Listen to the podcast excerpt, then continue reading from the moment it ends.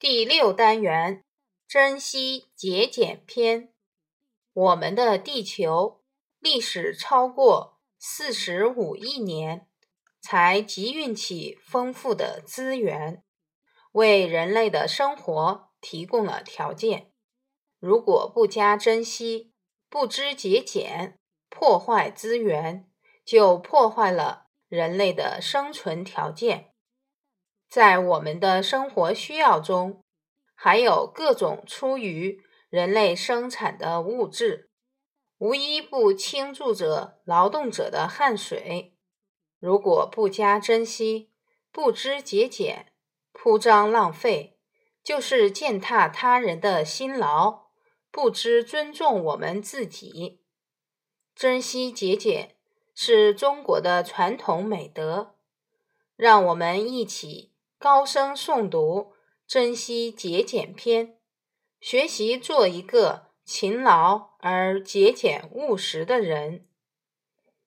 第一课：盛世之君，存乎节俭。经典原文。夫盛世之君，存乎节俭；富贵广大，守之以约；睿智聪明，守之以愚。不以身尊而骄人，不以德厚而矜物。茅茨不减，彩船不着，舟车不适。衣服无纹，土阶不从，大耕不和，非峥嵘而务位，乃楚薄而行俭。故封存属朴，比屋可封。思二者，荣辱之端。奢俭由人，安危在己。李世民，帝范。词语注释：一、守，持守不变；二、愚，大智若愚，不卖弄聪明；三、矜，自负，傲慢；四、茅茨不减。相传尧用茅草盖屋顶，为了节省人力。边缘都没有修剪整齐。五彩船不着，据说遥建房舍，因为爱惜人力，连用做船子的柞木都没有砍削光滑。彩柞木，船架屋瓦的木条。着砍伐。六土阶。土垒的台阶，从高。七大羹不合，用于祭祀的肉汤，不加任何调料。八比屋可封，家家都有德行，都应该受到封赏。原文意义：太平盛世的贤明君主，心中应长存节俭的美德。国家富裕强盛，四海升平，就应该用节约去保持，以免国运衰微。自己智慧超群，才华卓著，就应该以拙藏巧，以免锋芒太过。不要因为自己身份尊贵就傲慢自大，不要因为自己功德伟大就不可一世。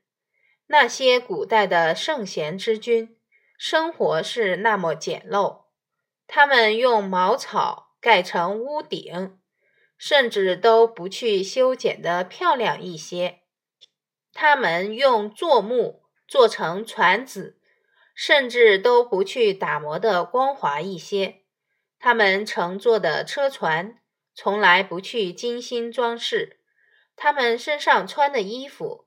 也从来不去绣上花草，他们的台阶用泥土垒成，从不建造高大的厅堂。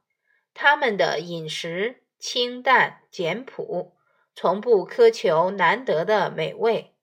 他们并不是不喜欢富裕的生活，也不是不爱吃美味的食物，只是想给天下百姓做出榜样，才有意让自己生活节约，作风简朴。只有这样，天下的百姓才会仿效节俭，而风俗淳朴，家家都有应该表扬的美德。奢侈与简朴是屈辱和兴荣的开端。你可以选择奢侈的生活，你也可以选择简朴的生活。与此相应，你也就选择了危乱，或者是平安。简要评述：唐太宗李世民是中国历史上著名的盛世皇帝，功业雄伟。帝范是他晚年所作，为的是把自己一生的执政经验总结出来，传授给太子，教他怎样成为真正的贤明君主。全书讲的是经世治国，但把君主个人的修养与德行放置在非常重要的地位。这是中国历史上。很有影响的一部帝王之书。李世民这位雄才大略的君主，有着动荡起伏的生活经历。他对人生的深刻体悟，即使对于普通的读者，也有启示作用。这段文字选自书中的从简篇。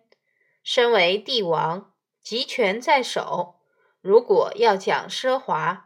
可以集一国之财富为用。如果要讲排场，可以凌驾于所有的人物之上。但是好国之财，凌国之人，这样的权力可以持久吗？这样的君主可以全身吗？李世民讲奢俭与安危的关系，既有历史的经验。也有现实的教诲。被唐所灭的隋，五十而被杀的炀帝，不就是荒淫奢靡而破国亡身的实例吗？风云变幻，帝王将相俱亡矣。但是李世民教育儿子要以节俭为德，从大处讲是维护政权的清廉。而带动风俗的淳朴，从小处说，则可以修炼个人的克己勤苦的精神。对于今天的我们，难道不是同样具有教育意义吗？相关故事：赵匡胤娇女。北宋的开国皇帝赵匡胤有一个宠爱的女儿，封为永庆公主。这天，永庆公主穿了一件异常漂亮的衣服来见父王，人人都称赞公主美丽。这件衣服是用一根一根精美的孔雀羽毛编织而成，颜色绚丽，做工精细。永庆公主得意地站在父王面前等待夸奖，可是赵匡胤却皱起眉头。要求女儿说：“这件衣服得花多少钱呀？你赶紧把它换下来，以后再也不许穿了。”永庆撒娇说：“可我是公主呀，穿一件华贵的衣服有什么不可以的？”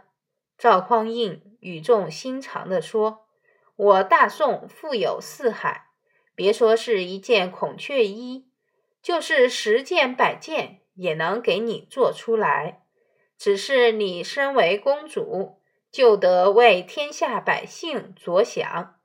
制作一件孔雀衣要花费多少人工？要花费多少钱财？